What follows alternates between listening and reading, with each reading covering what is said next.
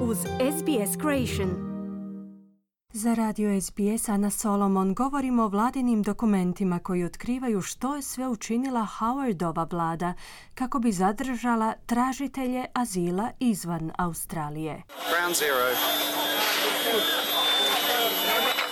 12. listopada 2002. godine bombaški napad na Baliju je do temelja potresao Australiju. Dva dana nakon napada tadašnji premijer John Howard se obratio okupljenim zastupnicima u parlamentu. It was a terrible reminder that terrorism can strike anyone, anywhere, at any time. Ovo je bio užasan podsjetnik na činjenicu da terorizam pogađa bilo koga, bilo gdje u svijetu, u bilo koje vrijeme. Nitko gdje god se on nalazi u svijetu nije imun na terorizam, kazao je Howard. Mjesec dana iza toga kako otkrivaju vladini dokumenti, Australija je označena kao teroristička meta Al-Kaide. Do konca 2002. godine australski vojnici su se već borili u Afganistanu.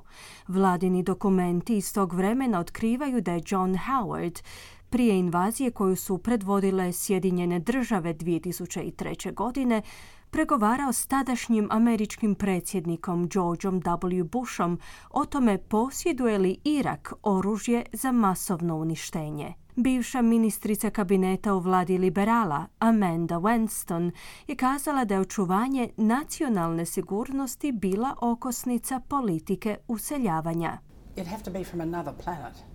Not to say to yourself, gee, if I were a terrorist and I wanted to get people into Australia, how would I do it?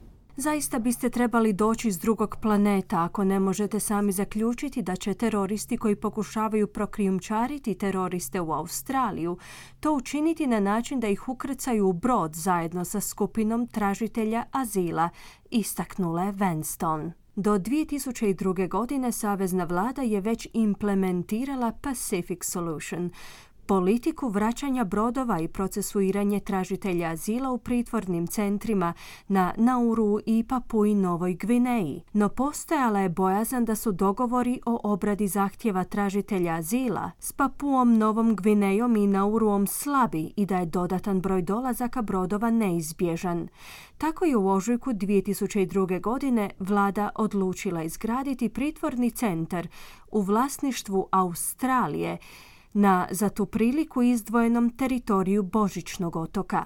Vlada je ugovorila brzu izgradnju do maksimalno 39 tjedana, s više nego dvostruko većim troškovima izgradnje u odnosu na one na kopnu. Vlada je time željela poslati poruku da tražitelji azila koji žele ilegalno ući u Australiju nikada neće nogom kročiti na australsko kopno, nešto što je povjesničar David Lee opisao kao ključno za politički uspjeh koalicije. With the Pacific solution, really, the government uh, had locked onto a strategy that S pacifičkim rješenjem vlada se zapravo uhvatila strategije koja je za nju bila politički uspješna. Pa iako je bilo skuplje procesuirati tražitelje azila na ovaj način iako je zakompliciralo odnose s drugim zemljama poput Papue Nove Gvineje, vlada je unatoč cijeni koju je zato plaćala bila odlučna nastaviti s tom politikom, pojašnjava Li. Unatoč zahtjevima da pritvorni centar na Božićnom otoku ne koristi praksu kažnjavanja, te da osigura fizičku i mentalnu dobrobit štićenika, donesena je odluka o ograničenju slobodnog kretanja. To se smatralo potrebnim kako bi se smanjili bjegovi i uplitanje medija, zagovaračkih skupina i mještana Božićnih otoka. Amanda Winston kaže da nema dvojbe oko nametnute razine sigurnosti. If you give the public service a job, they'll try and do a belt and braces and maybe put uh, more security in places than it isn't needed. I mean, don't forget this was a time when Ako javnoj službi povjerite posao, pokušat će taj posao obaviti na način da postavi veći broj sigurnosnih mjera nego što je to potrebno. No ne zaboravite da je to bilo vrijeme u kojemu nismo bili sigurni da među ljudima koji dolaze Ima ljudi koji nam žele nauditi, na posljedku je izjavila Wenston. Prošle su godine u Povjerenstvu za ljudska prava predložili zatvaranje pritvornog centra na Božićnom otoku, dok je vlada na čelu s Antonijem Albanizijom obećala obustavu privremenih zaštitnih viza.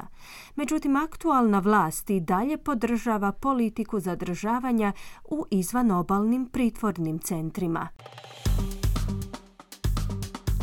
Kliknite like, podijelite, pratite SBS Creation na Facebooku.